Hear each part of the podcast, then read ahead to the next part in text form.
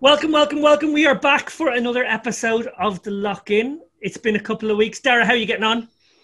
Uh, getting on fine. I mean, all the weeks feel exactly the same now. Uh, but uh, we have a very special guest today, so I've made a really special effort. Um, anybody who's looked at the previous episodes know that I make zero effort for this, even though it's a visual show. But I've actually like cleaned myself up, shaved, brushed my hair, I've, I've a bit of bad news, Dara. I think you might assume that we have a special guest on. We, we, we didn't book a special guest this week. Oh. No. Oh. But we do have Kat Arnsby in the house. Kat Arnsby, welcome. Hi, great to be here and have such a warm welcome from you both. uh, our colleague, our, our sort of sort of a boss, Kat Arnsby these days. Uh, I don't recognize any bosses, but uh, but actually, if, if I was going to recognize one, actually, to something to something uh, pleasing about the idea of Kat is bossing me around. So yeah. Yeah, I'm not taking any kind of professional responsibility for either of you two. So no, definitely not not anything to do with me. I notice you're uh, you're with us today from what looks like the uh, Big Brother house. Are you?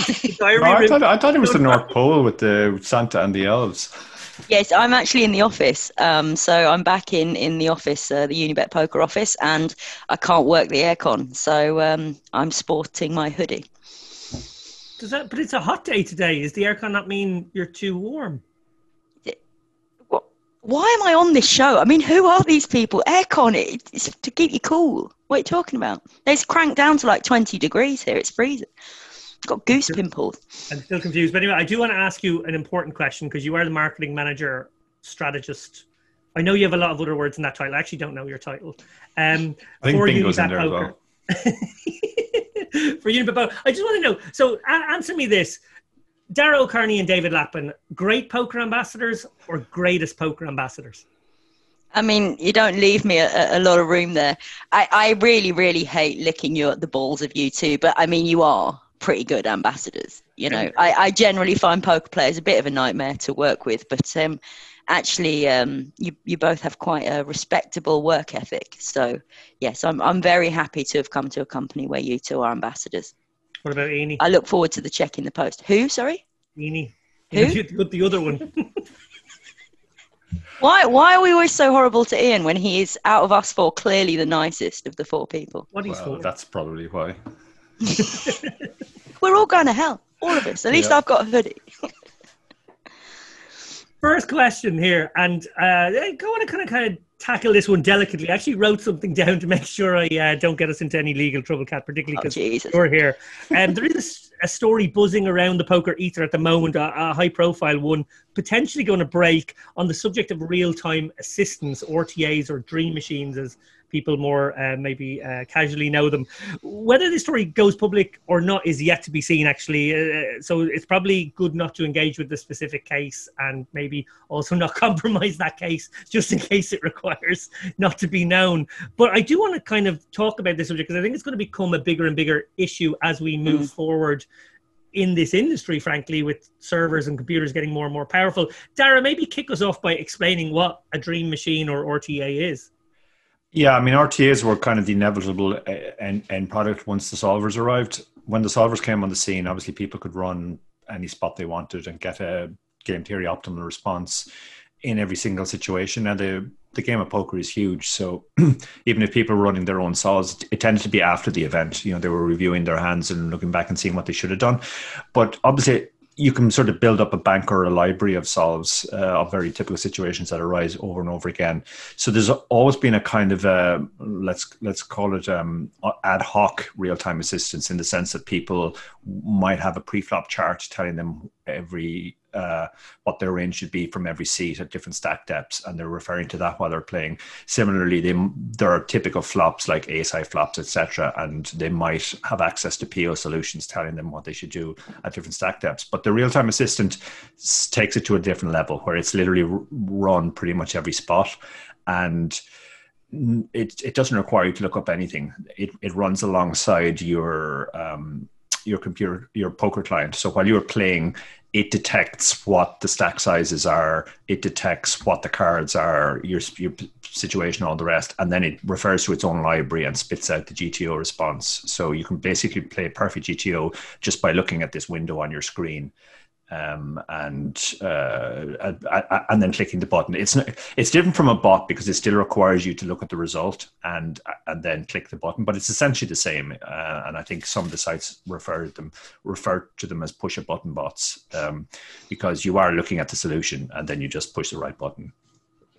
Yeah, and, and obviously people who might be using these real time assistants, uh, they they're getting a GTO output. So maybe in certain types of games, I would say particularly in the lower stakes games, it wouldn't serve them that well to actually go to the letter of what a, a GTO bot was saying. There's probably better exploitative lines, but yeah, as soon sure. as you start moving up through the stakes, and this is where it gets kind of spicy. If you start playing, say, like NL 40,000, you know, 200, 400 deep type games, you're going to end up in games versus very strong opponents where actually not giving an inch and sort of looking for that Nash equilibrium line is optimal and, and actually is maybe one of the only ways to make money. Yeah, that's a good summary. Without getting into the whole GTO versus exploit thing, it's true that when you're playing against weaker opponents, GTO won't be the uh, the most profitable line, but it'll never be unprofitable.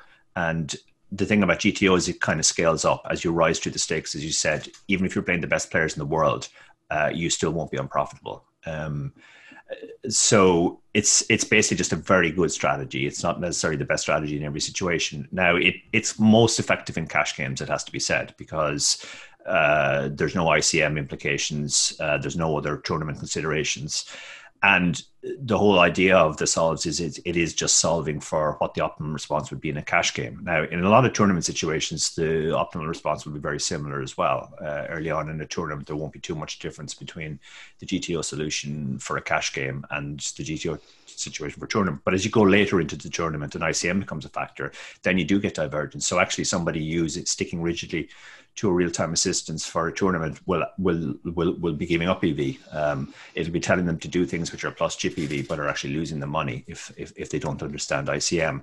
So tournaments are less uh, susceptible, let's say, to to this problem. Then, if you wind that on and go on to PKO tournaments, and the PKO tournaments introduce a whole new level of complexity in terms of the bounty. Now, the the real time assistance can, absolutely can't uh, factor those in at all. So it'll still be spitting out what you would do in a cash game in the situation. But if the guy is shoved for a tiny stack and has a huge bounty, it'll be telling you to fold a, a, a fold a lot. Whereas you know it's probably a spot where you call any two cards. So just to summarize, I think this is a huge problem for online cash, um, but the sites are obviously trying to catch people and, and in many cases successfully catching people who do this. It's not difficult to catch people. It's also not difficult as a player to know when you're up against it. A couple of guys that I coach told me they felt they, they, they ran into it recently online on uh, ACR when they got heads up in tournaments um, because suddenly the opponent was taking 15 to 20 seconds for every decision, even very routine decisions. And that's typically how long it takes the real time assistance software to figure out what the cards are, what the situation is, and retrieve the optimal response.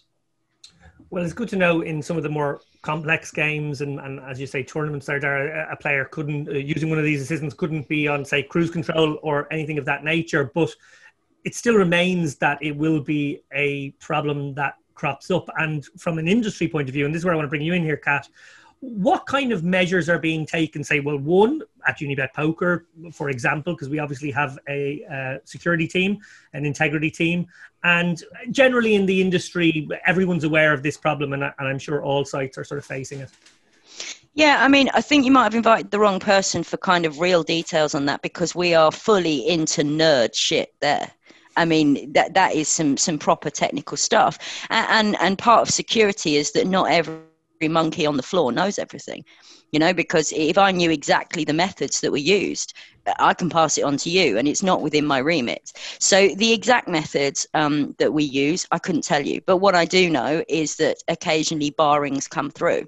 Um, and from my position i may not even find out exactly the reason that player was barred you know there, there will be some integrity breach and, and the details of which are, are known to the security team and the security team alone. That's what real security looks like.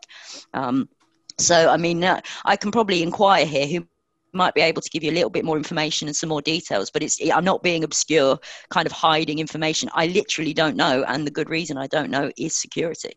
So um, that said, I mean, there are obvious methods, you know, so um, things like tracking play, number of tables, you know, that there are things that would flag up that perhaps no human can do. I mean, if someone is playing perfectly for 24 hours without a break, 24 tabling, never making a mistake, uh, you know, I, I, imagine even Dara O'Kearney makes a few mistakes in those kind of uh, situations.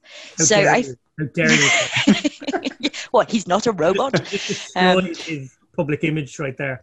Yeah, so I mean, in, in some cases, I think that there are things that we all know about. I like to, I would like to think that the the top security teams, which which large companies like the owner of of Unibet are able to to fund and make sure happen, um, that can happen. But we are talking about there assuming that the cheat, and I will call them a cheat because it is against terms and conditions. It's not a grey area, you know, like memorizing charts in your downtime and bringing that knowledge to the table that to me is not cheating that's just being smart using um, active software to enable you to play better than your skill level is without question on any decent poker site a clear example of cheating. But what we're assuming when we say, oh, the sites will catch it, the sites are on it, even if we have the best security in the industry, um, if a person is using, as um, the case I believe you're referring to, it's been stated on 2 plus 2 that the actual accusation is he had two laptops. So he had two laptops and he was bouncing between. Now, if, if a person is running software on a separate laptop, they, I mean, there's just nothing that really can be done. That is the same as having, you know, me playing the um, an eleven dollar tournament and having Dara in my ear whispering what I should do. I mean, sites can't catch it. If there's software active on the laptop, I mean, an easy but controversial solution is that as part of the agreement to use the software, that the site is allowed to include some kind of spyware.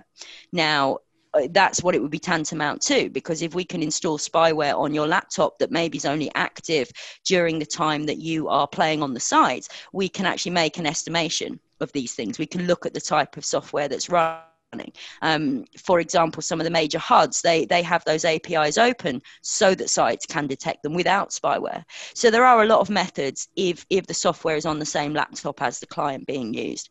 If it's somewhere else, we got a problem. You know and I, have seen some suggestions like uh, um, maximum time decisions of five seconds you know and and to me as a recreational player cool i'm all right with that. It takes me about 2.5 seconds to click call all in everything you know um, for guys if we're talking about guys who are playing for 40k sit down i'm pretty sure a five second time bank isn't going to work for them. You could also look at things like average mouse movements or behaviors on screen because if a human is constantly got their mouse in their right hand, yeah, it makes sense. But again, you know, anything that you can put in at that level cheats will get around. You know, they'll work out a way. These solvers are going to get faster. So even if you bang in a five second time decision now, what are you going to do in three years when the solvers are solving it in two seconds? we have the same problem. So, hmm. um, yeah, I mean, it's a major problem and a concern for the industry across all sides. I love Dara how Kat always sort of sets it up by going, I don't really know about this subject, so you've got the wrong person here, and then gives an unbelievably detailed account of uh, exactly what it would be. You've done this before, Arnsby. yeah. But uh, I want to do. I want to move on to the next story, um, which involves uh, Poker Bros, uh, a popular app form of the game. Uh, last week, the poker app Poker Bros was pulled from the App Store in what now appears to be a misunderstanding. Uh, Anuj Arora and Nick Jones of Poker Industry Pro did a deep dive into what happened, and in their article included some comment from our pal Clodagh Hansen, who is the head of marketing at Poker Bros. So I wanted to uh, get a bit of that out there. Um, there were lots of jokes on social media, I will admit, when uh, the, the, the app was pulled. I made a few myself. Clodagh was certainly on my back as soon as I did, um, but it, it does appear to have been reinstated in every state bar. I think one, it might be Minnesota or something like that in the US. Uh, pointed out that Poker Bros is a social poker app that allows players to create their own unique clubs, their own home games with their friends. She explained that the app is monetized by diamonds and in app currency purchased through the App Store. These cannot be withdrawn and have no real money value. They are used to purchase chips for club games, VIP cards, and features like time banks, emojis to throw at your table mates, or rabbit hunting However, in the article, Anuj does sort of extrapolate, if you like, a little bit. He goes on to explain how the private club concept does create a platform where a clubhouse could run a club like a real money operator. So that would be a sort of a one degree of separation thing going on there, deciding internally that these play chips in the club have real money representation. Under this model, all deposits and withdrawals could be dealt with by the club owner, settled offshore or off app, if you like, through services like Google, Apple Play, Bitcoin, that type of thing. Um, they would then in turn, you know, if they want to monetize it for themselves, within that could be charging some sort of rake or 5% withdrawal or something of that nature. Uh, Kat, this is obviously sort of feeds into a storyline we've been talking about a lot over the last maybe three or four episodes, which is the idea of unregulated apps or, or grey market apps or apps which sort of exist outside the very specific regimented set of rules that each country's licensing sort of requires. Um, how big a threat are these apps for the mainstream sites or the established sites in terms of actually um, pulling market share across, and also how um, problematic are they because, uh, in a sense, they are flouting some regulations if indeed people are using them in, in the way that I described? If indeed. I mean, I, you know, I, have had a long day at work, Lappin. I don't want to sit here and, and talk bollocks. I mean, we all know. we, we, we just say it flat. I mean, we all, we all know it's being done. I mean, I've had three or four messages in the last month excuse me, the, the rage is rising, asking me to deposit money. You know, yeah, you can whack on to whack whack me two and a half grand. You know, no ID checks, no nothing. So, I mean, let, let's just drop the pretense. And I, I understand the head of marketing's position. And, and from what I've seen in presentation, she's an expert at treading lightly, you know, that saying we, we do not hold real money balances. But I, I've yet to see her say this is not a real money app because that's not a very good marketing strategy when we know. I mean, let's not be mental. I'd love to see the audit reports. Really? They're paying all the staff to develop the software, grow it on fucking diamonds. Give me a break. I mean, I know Candy Crush is like a billion dollar industry, but come on. Let, let's not skirt around it. It's it is being used for that purpose. So that's done. We know that. Players who do not have access to regulated, licensed gaming, I can understand why they feel forced onto these apps. And I am, I just genuinely, and this is not a, a, bluff, I genuinely do not understand enough about USA regulations at a state or federal level to, to know enough about what the hell is going on there. I mean, I know some states are bringing it back in. We've got real poker, as I call it, not Candy Crush poker, in in some states already. So there are options. If a player has no options, I see how they can get sucked in. I mean, don't get me wrong, that Poker Bros app, it looks good. It's a nice looking piece of software. Um, they can probably move at a much faster rate than than even Unibet can. And and the Unibet poker team is quite small and agile. I mean, they receive customer feedback. If they like it, we can maybe see that implemented within as little as as a quarter. You know, twelve weeks. Poker Bros doesn't have those restrictions because every time a site like Unibet or any of the other um, major and regulated operators that operate with a license in a regulated market, um, they have to run these by numerous licensing bodies. These games have to be licensed. Um, the veracity of the of the RNG has to be proven and repeatedly. So we can't have an idea and implement it tomorrow, even if we had the development resources, because we have to jump through a load of regulatory hoops. So from a pure software um, perspective, I could understand why players look at that and go, "Well, that's attractive. We, you know, we want to play there." Um, but it, it is damaging to the industry, and for me, in the long term, I don't think it's super damaging in terms of market share in terms of them players just moving to these type of apps. The reason for that is i think they're getting busted and i think they'll go down. I mean shifting money around in that format let's not sugarcoat it. It falls under certainly in europe the definition of money laundering you know so we're not only talking about the obvious risk of an agent being shady i mean that's a separate issue to me because if you get a good agent in theory you should be safe right but if in the USA, the Department of Justice kicks off and, and starts seizing funds. Not only could it obviously be Poker Bros operational funds that are in trouble from their reportedly on paper from their diamonds, fine. It could clearly be the agents if they're traceable which they must be because there must be a revenue stream back to Poker Bros somewhere. Come on, it's got to be somewhere. And on top of that, if there's a big winner, like I saw a guy on Twitter who believed he was defending Poker Bros in a, in a discussion, he's saying, nah, it's legit, man. I cashed out a five figure sum. Realistically, if you're a winning player on that application and you have that money sat in your bank account saving for a house and it can be found by the authorities looking for it, it can be seized. So it's not it's not just the site a case of oh the site goes down never mind I'll take my winnings from that site and move on to the next app that pops up. So I don't think these apps will survive. I think it's a typical case of regulators taking a little bit too long to sort things out properly. Maybe wanting to get an overall picture, get a um, a clear idea of how how um, widespread the situation is, where the money is, how they get it. So I don't think it's a threat in that sense what bothers me more than anything is the um, image to the industry. So even if you just say there's 10,000 players who lose a few quid, and it could be for some players, it could be as little as two or three hundred pounds or euros or dollars or whatever.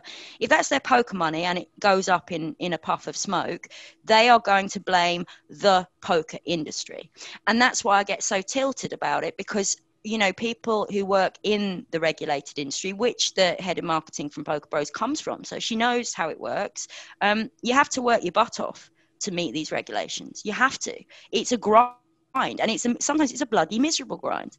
I mean we have ideas for campaigns for promotions here every single day and the majority of them we go can't do that. Can't do that here. Can't do that there. Can't give that player this. Can't do that. Can't make that software. You know it's just a list of no no no's. And we have to be clever and work around that which these apps aren't doing. So they are taking money from the industry without contributing their fair share back which is making it safe and secure for players in the long run to play real poker well, Dara, to bring you in on this, um, we've spoken a little bit about sites which are uh, probably a little different from Poker Bros and these apps and, and, and more living in the, the grey territory area. Um, I, I, speak, of course, of uh, GG and the way that they've sort of uh, acquired players recently. ACR would fall into this. And you made it very clear that your solid piece of advice, this was on our episode with Joey, is – okay, maybe play on them, but be aware of the risk yourself. So you're taking some personal responsibility and don't leave much of a balance on. Yeah, absolutely. And before I uh, answer that point, let me just say this is this is why I absolutely love Kat. Like you can always rely on Kat to call a, fa- a spade a fucking piece of shit spade if it if, if it is. um, the rest of us are tend to be a bit more diplomatic in this case, but uh, basically cut straight to the point in that answer. As far as the poker in, in general goes, I mean, the, unfortunately, the way online has gone in in the face of regulation is that you have, let's say, the top tier of sites who play everything by the book. Uh, well, they obey all the regulations in every market that they operate in. They don't operate in other markets, etc.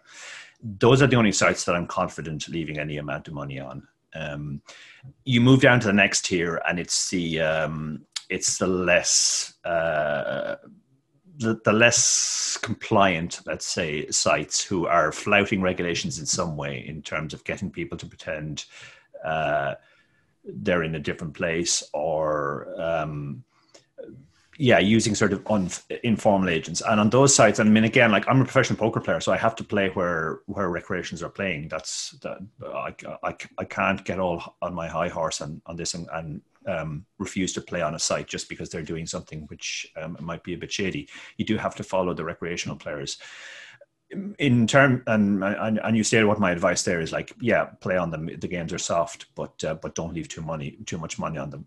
Every time i'm asked about apps my my advice always is don't put a single cent of your own money on that site. If somebody offers to stake you and that happens quite a lot i mean i do get people saying oh you can play on the app and uh, we'll put the money up um, uh, and then we'll give you the profit. Now, I've never actually gone down that road because I'm finding enough games um, in, in, in the completely illegal sites. But but yeah, that would be um, my advice. Don't don't put money down, your own money down. Um, I'm actually in the middle of writing a blog at the moment where I talked about the three S's, which historically are the three things I get the most unsolicited approaches on: uh, staking um, free strategy advice and sponsorship, as in how do you get me a sponsorship deal. More recently, like it's actually, do you want to join my club uh, on whichever app that it might be? I literally five, six of these every single day from people I've mostly never heard. At the start, it was people I knew. Now it's people literally, you get a Facebook ad request, and the first question, the first thing is a clearly cut and pasted, uh, come and play on my app.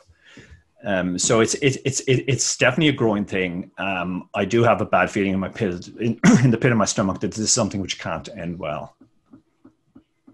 Yeah, gotta agree with you 100% there, Dara. Uh, well, speaking of great territory apps, we can segue quite nicely to our next story. Uh, Jonathan Little has been banned from ACR. Uh, Jonathan, of course, um, so careful. God, the amount of uh, this interview, which I'm going to have to sort of tread carefully through, is fantastic. And it's not helping this that is, this is the landmine right episode. They're off screen laughing at me knowing that I'm in this spot.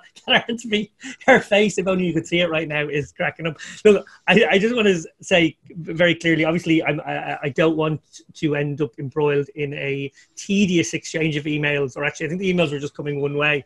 Uh, so I definitely don't want to open that kind of worms. And actually, to be honest, uh, on this particular subject, uh, it's kind of a weird story. So Phil Nagy, the CEO of ACR, posted yesterday, uh, or yesterday, as far as we're concerned, it might be a couple of days before the show comes out. It's one thing if you're going to treat WPN like some side chick, but I'll be damned if I'm going to give you the privilege of getting to fuck me on a daily basis if you're going to punch me in the head while doing it. I love it. I love it so maybe, yeah, maybe taking a, a leaf out of the Negreanu um, uh, poetic, violent language there, but uh, it is an extraordinary tweet to see come from the head of a poker site towards a player, a, a high-profile player, uh, who not only plays on the site but uh, streams while playing on the site. Usually, admittedly, while giving out about the site, but you know players are allowed to give out about whatever site they're playing on and still continue to play on it. They, you know, we we certainly gave out for many years about stars while sticking in there, hoping that they'd make some of the, the positive changes we thought they would, Dara, and uh, and and maybe eventually sort of pulled our, our uh, the bulk of our volume, or maybe even all my volume anyway away from the site eventually but you know for a long time you, you don't do that and also in america you don't have many choices of playing on even the great the grey market apps or the grey market sites, I should say. So, um, but but I think it's fair to say, and hopefully that's why we'll be all right with this piece, and we won't end up in uh, some litigation, is because I think we probably, well, I while seeing both sides somewhat. Would fall down on Jonathan's side on this one. I actually think Jonathan's in the right. I think Nagy's in the wrong. What what do you make of it? Yeah, I mean, we obviously have our own history with Jonathan, which makes me, let's say, less sympathetic to him than I would be uh, to other people. But nevertheless, it's a very bad precedent for sites to start banning people just because they're saying bad things about your site. Uh, I will give credit to Nagy for the wonderful, wonderfully colourful way he expressed uh, he expressed his displeasure, and I completely understand that it's extremely annoying to see somebody playing in your site, telling people that your site isn't safe. I mean, there's a clip going around at the moment where Jonathan suggests, uh, rather fancifully, I, I, must say, that if that that, that, that if he if he did uh, steep to the level of being sponsored, he'd he'd get a hundred grand a month, which um, I think anybody who knows the way the poker industry works knows that that's a rather ridiculous figure, and that he's he's only turning that down to to protect his um, what he calls his fans um, from torching their bankrolls by playing on a site. Now he says all this while actually playing on that site, which slightly undermines his point. But um, I mean that that is classic Jonathan. Nagy every time he gets a bad beat. yeah, he actually uses the word Nagy. He refers to he refers to it as getting naggied, which is uh, is personalizing. And again, this is something which Jonathan does. He's he's basically i mean obviously you can criticize the site but he's personalizing it against the owner of the site and also the the pros he's he's uh, had pops at the pros. He's referred to them all as um, as lightweights and suggested that uh, they're not really worthy of being sponsored when somebody as great as Jonathan Little isn't sponsored himself. Um, Can I jump in here? I just want to point out I was kind of jokingly saying he was saying "fuck you, Nagy." I definitely am not saying that you said that, Jonathan. I know you don't like your bad language, so you didn't say that. So I take no, no. He didn't say "fuck you, so Nagy." He's... Don't come at me. It's not another show saying swear words about you. No, no, um, but he certainly does refer to Nagy all the time, and and, and, and therefore he's personalizing it. Um, I mean, it makes for good popcorn, and I think it's kind of similar to uh, you know the other big popcorn that's going on at the moment, Polk versus DNegs, where you have a lot of people who don't know uh, whose side they're on, not because they like both sides, but because they actually dislike both sides. uh, but um, but yeah, to, to return to your original point, I do think uh, banning Jonathan from the site is um, a very dangerous precedent. And while I understand the reasons for it, and I understand that if somebody is constantly criticizing your site while playing on it, that might have a demoralizing effect on your own staff as well. Um, so maybe Nagy has done it with an eye on his own staff, saying, "Well, we can't have this guy constantly uh, saying that what we're doing is is is, is, is suspect." Um, it's unfortunate that Americans have so few choices, uh, and obviously Jonathan felt that ACR was the best of the ones that that, that was available to him. Um, but uh, but yeah, the broader point is I certainly don't think we should be banning people just because they're criticizing a site. So, Kat, I know it wouldn't be your final decision, but if it was, say, what would you do in this spot? Like, you're the boss of Unibet, someone's shouting and roaring, oh, Unibet's random number generators screwed me over, screwed up with that Lappin O'Kearney guy. Actually, hang on, there are probably people who do this all the time. this isn't even a hypothetical, is it?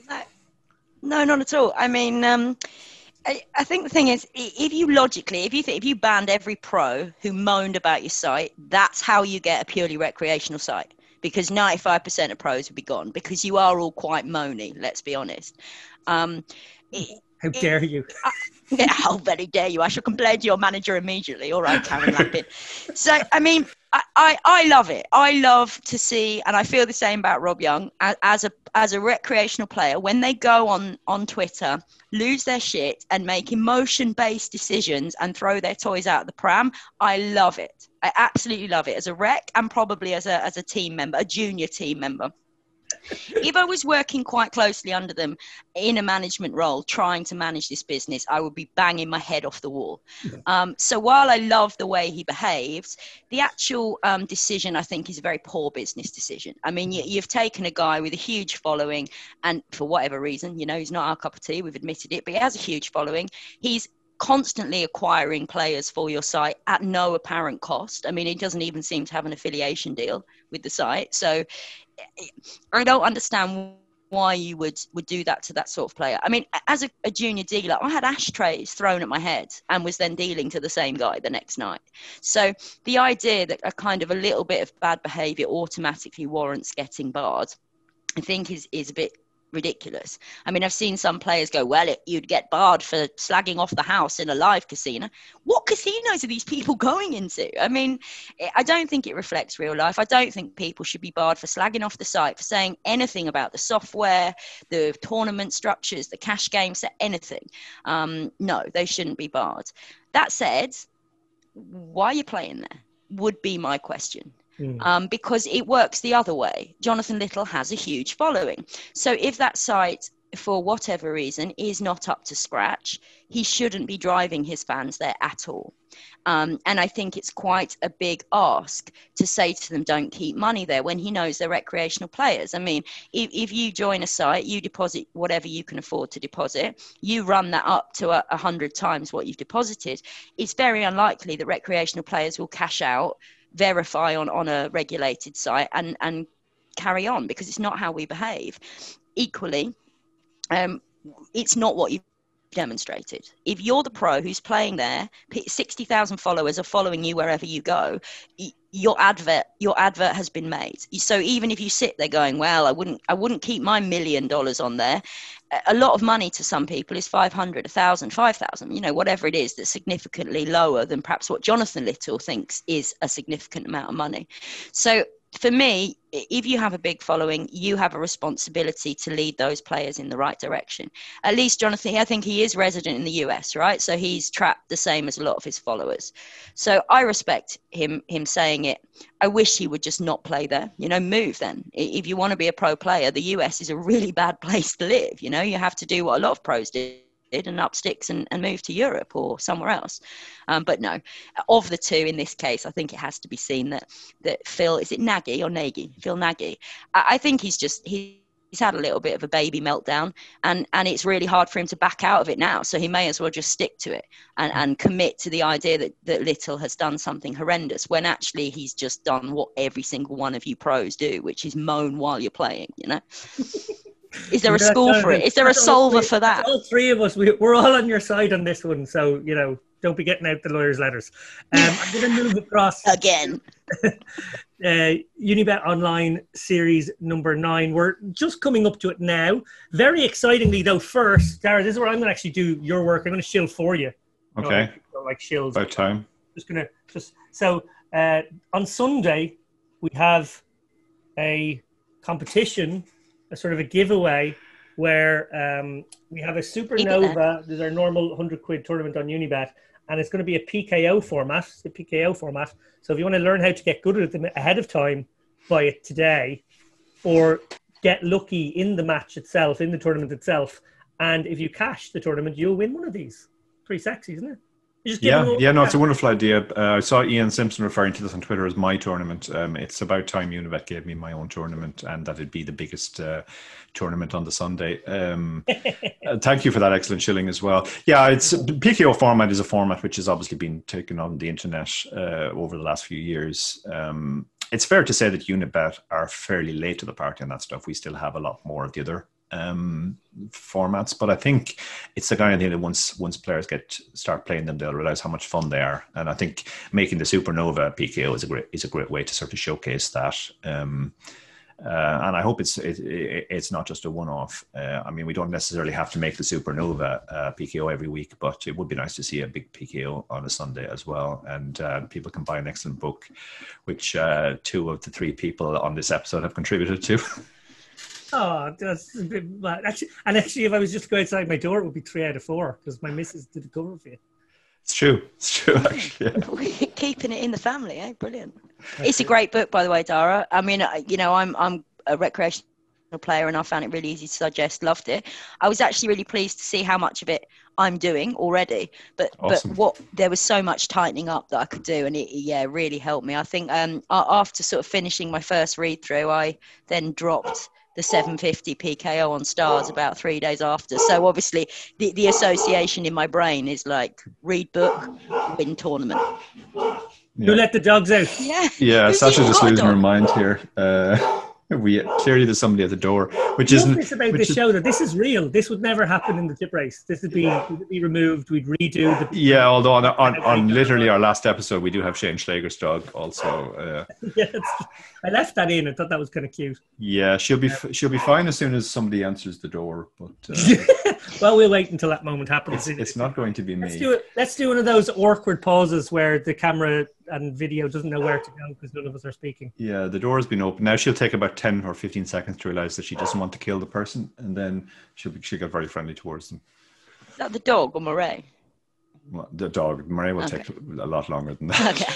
Okay. Yeah, the, anyway- dog, the, the, the, dog, the dog, for the record, is probably about 75% Labrador, but 25% something way more aggressive. So the, the 25% guard dog kicks in right at the start, and then she remembers that she's basically a Labrador, so she becomes friendly. Oh, she sounds amazing. She's a lovely dog. So, getting on to this, so so we've got this on Sunday. I hope that's in the future when we drop this show, probably Saturday. So, play that if you can. If you cash the event, you win a digital copy of that fantastic book. Um, and we're also going to do a miniature version, a, a mini uh, for a tenner, where if you make the final table, you get the book, and a nano for just a euro, um, where you have to win it to get the book. We're, we're stingy there. We're gonna we're gonna force them to do something uh, brilliant there. But it should be a great promotion, and, and hopefully, uh, as you say, Dara, it will mean a resurgence or a, or a surgence of um, PKOs on Unibet because it is a fantastic format and lots of fun. It wets the whistle for the UOS 9. The Unibet online series is about to hit its ninth edition. I remember its very first one because I won it. And uh, You won the leaderboard, you mean? I won the leader. Yeah, I won the whole thing. I just won the- Which was route to a brag. just, well, that's the only Yeah, well, you, that. you, you got a rather brilliant exploit which allowed you to win the leaderboard without actually. Dara's going to you very much suggest now that I time banked my way to the leaderboard, which is only about 88% true. I also did win some. Max late registered the, being the other 12%. Wow, you two are so exciting at the poker table. My goodness. Knit folding, Max Late ambassadors, That's, what real ambassadors do. But no, I want you to pitch me the UOS. We obviously put the million quid guarantee on it for UOS 8. I think everyone was shitting themselves. And then obviously it was sort of the peak of COVID times and lockdown. And we ended up smashing it. I think we did 1.42 million uh, over the whole series, which beyond our wildest dreams when you consider that series used to be like a 350k uh, for the whole thing. So amazing growth on that, which is showing how the, the site is doing so well this year, which is great. But we're doing the million again, but obviously it's not quite the same times. No, and I mean, to be honest, the summer was a little bit sweaty, but we we actually responded to the market there. Um, so it, I would definitely say this version is a little bit more sweaty. I mean, I, think the the final reason is probably ego. You know, I don't think any of us wanted to back down and, and say, okay, we're going from a million guaranteed back down to half a million. Um, 750 seems like a weird amount. So, you know, it seemed like a good idea to keep at the million. Um, obviously, we're still um, dealing with the situation at least till the end of this year, and, and, we're not quite sure what's happening in 2021 yet. But with the Unibet Open uh, not being at live venues, that gives us the exciting facility to have that event transposed into an online event and and that guarantee oh i should know the schedule off the top of my head but i believe it's quarter of a million guaranteed on that tournament. So you know a million is a big figure but uh, it, again it's not really unibet style to just be all about the money the money the money you know? I mean, we're more about the experience. Well, and it's going to be a more fun series. Hmm? I'm going to throw a rock at you internally here. Like I agree with you, the million guarantee on the series is brave, but the 250k on the main is really wussy. We're going to hit like 350 at least on that one. I'm pretty sure. Well, I mean, what's the alternatives? Again, we we don't want to sell tournaments on potential overlays. We don't want to lie to people. We don't want them like eh, panicking, you know, go, oh, quick, I better verify on this site because there's a 3 million overlay. It doesn't seem like a good future of poker. What we're hoping to create is a sustainable series that will maybe plateau now for, for a couple of seasons because we, we're pushing it quite hard and we build the players. They have a good experience. They in, enjoy playing the tournaments and because the prize pools over overall are a little bit lower than some of the, the larger competitors, that actually recreational players like me don't need to be scared of satelliting into a 1K event. You know, I would play a 1K event on Unibet because, okay, I'm going to face quite a few good players, but overall, uh, it'll be a lower percentage of, of absolute beasts. If I try, I don't even try and satellite into a 1K on stars because I know I'm just crushed from the first hand. You know, percentage wise, I'm in the absolute bottom 5% of the field, if that probably. So I think that's the strategy. It's not just about screaming, oh, we might have millions of, of euros overlay and using it as kind of a some sort of acquisition campaign to say, guys, come and join us today because there might be a massive overlay. We're hoping there's no overlay. I'm not going to lie. You know, we're not trying to sell this on every tournament. It's got free money in it. That's not the point. Fair play. Dara, are you going to do all the events and, and, and take a run at the leaderboard? I'm going to admit I'm not going to do the, the big one this year. I'm going to go for the high leaderboard and take the days off in between. Yeah, I mean, we pretty much knew you were the lazier of the two of us. uh, I'd be going for the full thing.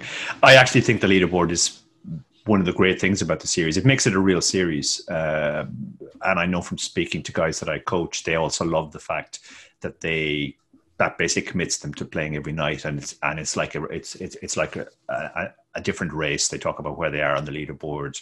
If they finish ahead of me, they're obviously uh, very happy if they're ahead of finish ahead of Ian. You know, not such a big achievement, but he is still an ambassador. So, um, uh, yeah, I think, and also the different levels of buying is great as well, and the fact that for the bigger buying stuff, uh, there are there are satellites. They run lots and lots of satellites, and and actually the satellites are the one area which sometimes overlay, and that's really good because the people who benefit from that the most are the recreationals who play regularly on the site. Did you, you mention satellites there, Dara? Is it satellites?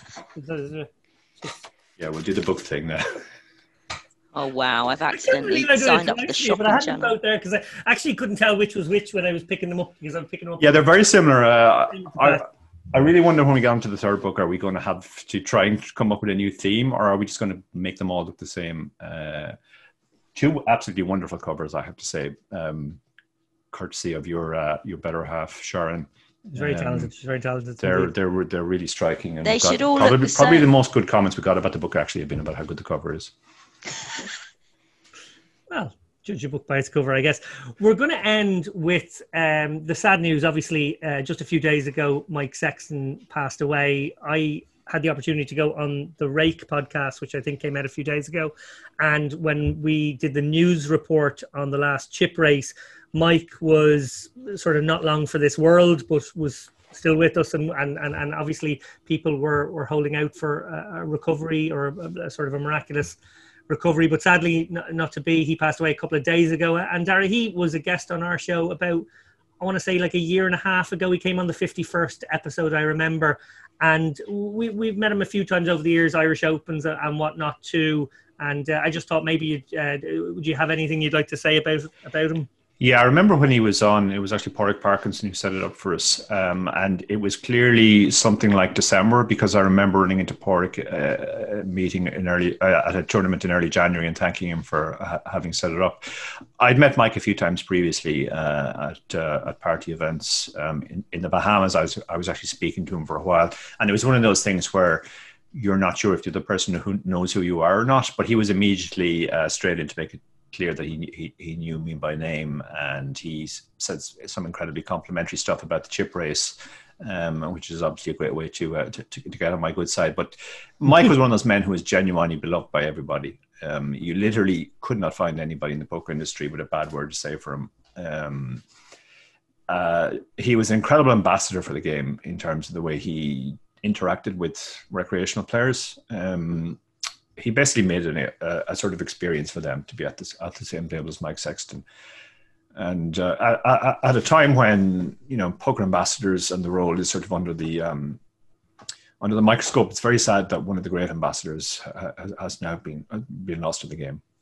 Well said, Dara. Yeah, I, I, last time I saw him was actually with you on the rail of the World Series.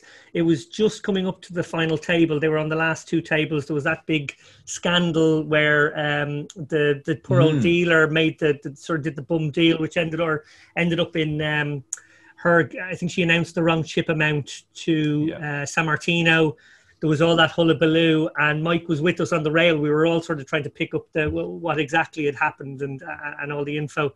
And uh, yeah, that was the last time I saw him. Uh, the first time I ever met him was such a, a weird one, and I apologize if anyone has watched. Uh, my episode of the rake. I'm going to repeat a story because I'm, I'm, guessing there won't be a total overlap there. Um, the very first time I met him was at the Irish Open in 2015, the year I commentated it, the year before you commentated it, Dara. And um, Mike uh, I was told by the producer, uh, "Oh, um, Mike Sexton's going to come in and join you for commentary for the next bit," and I was like, "Oh, wow! Like, fuck, wow! That's like a big deal. That's going to be." I was getting all sweaty palms, and okay, Mike Sexton. Okay, I gotta gotta do bring my A game now. And then the guy says, uh, he says, "Oh yeah, but just so you know, uh, if it comes to poker hands, he's not allowed to talk about the poker hands because he has a contract with WPT where he only offers strategy advice on their shows." I was like, hang on. So if there's an interesting hand, I talk about it. And even though Mike Sexton's in the box and everyone listening knows Mike Sexton's in the box, I can't ask him about it. Everyone's going to think I'm a total asshole more than they already do. They're going to be mm. like, well, nothing new there. Section there, and he's just talking about how your man played Ace King in his own. What's going on? Um, well, that's kind of what you do anyway, Dave. I mean, I don't think there's any real difference. You've been, you've been, you've been in the box with some, with some of the greats, and you just always like talk over them. Yeah, sorry, Dan Harrington, but I, I got this hand. I got this. Yeah, you told me another story actually after that one too, which that, that he gave you a tip on how to um, how to appear jovial in photographs. That's right. And what what is that tip? Then. Well, so so so his tip was I, I want to finish that story, but I'll get oh, sorry, yeah, go on. this one quickly. No, that's cool. So uh, he he put his arm around for a, a photograph of myself and Emmett, and he was just sort of like jiggling, and I was like, it's kind of a bit weird. I, I didn't realize he maybe does he have a kind of a shaky thing or something. But he, he looked at me and goes, you saw I was uh, I was like chortling there, and I was like, yeah. And he was like, yeah, I do that for photographs because if you if you giggle and chortle, no matter what moment the camera gets you, it looks like a really genuine smile. Which, if you think about, it, is actually a really good tip. but but, but you but you haven't used at all because you still look like a grumpy fucker in every photograph. I never smile anyway, and I don't stop for photos. One, because I wouldn't want to. Two, no one would ask me. But uh, the, but but but to finish that story, so I'm in the box. I'm dreading. I'm like, oh, please let there be no three betting or four betting because I don't. I, would rather talk to Mike about Stu Ungar and all the interesting stuff from his life than have to sort of insult him by going into the, the, the, the hand and not asking his opinion. But sure enough, Kevin Killeen three bet somebody, and I was like, okay, here we've got an interesting hand. And I think it gets to the turn, and Kev checks back, and I was like, oh, it's an interesting check back from Kev. And Sexton immediately jumps in and goes, no, what he's doing there is he's setting himself up because now he can bluff the river in such and such a way. He's got a nice big size pop bet that if he, if he can either win a showdown or he can go. And I was like, oh, he just couldn't resist. He's just a fucking lunatic for poker. He loves the game so much. His contract says you can't do this, and he just opted anyway. Either that or I was doing such a shit job. on the hand analysis. probably the last one. Yeah. this lad. I'm not sure which it was, but uh, no, great man, and and, and you're right, Darren. Just like it's it's hard to imagine anybody. It was interesting seeing uh, Doyle Brunson sort of uh, go on Mike Matusow show and talk about him. Uh, he's probably the one other person of that stature, but then at the same time, Doyle, for all his amazing history and, and, and role in the game, never took on the ambassadorial role at all the same way. And I think Mike is absolutely the nuts person for that. Um, and, and and very much so a visionary with what he did with WPT. Yeah, wonderful commentator as well. Like he, yeah. he basically combined the two sort of things of, of, of making it exciting while, while while giving out strategy advice, which is really really difficult to do. Most people fall into one camp or the other, um, but he could be both the hype man and the um, and the expert. Yeah, absolutely. And I, yeah, I, I, suppose I just it, it's so nice actually to see, and I suppose that's what you kind of that's what you'd want yourself is that at the end of your life, everybody is sort of queuing up to say how great he is, or even if they only shared a little moment with them, how he was just always somehow on best behavior. He was always the gentleman. He didn't have another gear where he was in a bad mood and didn't give you the time of day. He was just only a, a good dude, and and yeah. Yeah, those are clearly the words you live your life by. Mm. Yes, well, you know, role model, but also, you know, uh, one has to uh, cut their own path. But uh, you know, we, we, the game will miss him, and we will all miss him very dearly. Sure. And, um, and, and and that is it. But Kat Arnsby, I'm sorry I didn't bring you in there, but uh, no, I mean I, I didn't didn't know Mike very well. I mean, yeah, obviously an important man to a lot of people. Um, so big loss, yeah. I think, to the industry, and yeah. and not enough made in his mold. Yeah, not enough, unfortunately. Dara O'Kearney, that's probably it. That's, that's all of them. um, Kat, it has been lovely to have you on the show. Phenomenal opinions as usual. It, this was like a bumper Kat only spot uh, on the chip race. Your your segments normally shine, and everyone talks about how they're the person's favorite that week. Well, they've got a whole hour of you this time. Mm, yeah, I mean, if I suddenly disappear, we we know there was I said too much. So it was clouded, was it? I, I'm not saying names. okay, guys, look, we'll leave it there. Thank you so much, Kat. Thank you, as usual, Dara, as well. Great fun. Thank you. Yeah, just before we go, um, you you you plugged your episode of The Rake, which um, I don't think it's out yet, but um, I'm sure it's going to be absolutely wonderful when it is. I would like to plug my appearance on Chasing Poker Greatness with Barry this week, uh, mostly because it was a lot of fun just to take the piss out of Barry for an hour and a half. But I listened. That is pretty much all you did. It was yeah. great. Well, keeping it light here for another edition of the Lock In. Take care, everyone. See you later, dudes. Bye. Adios.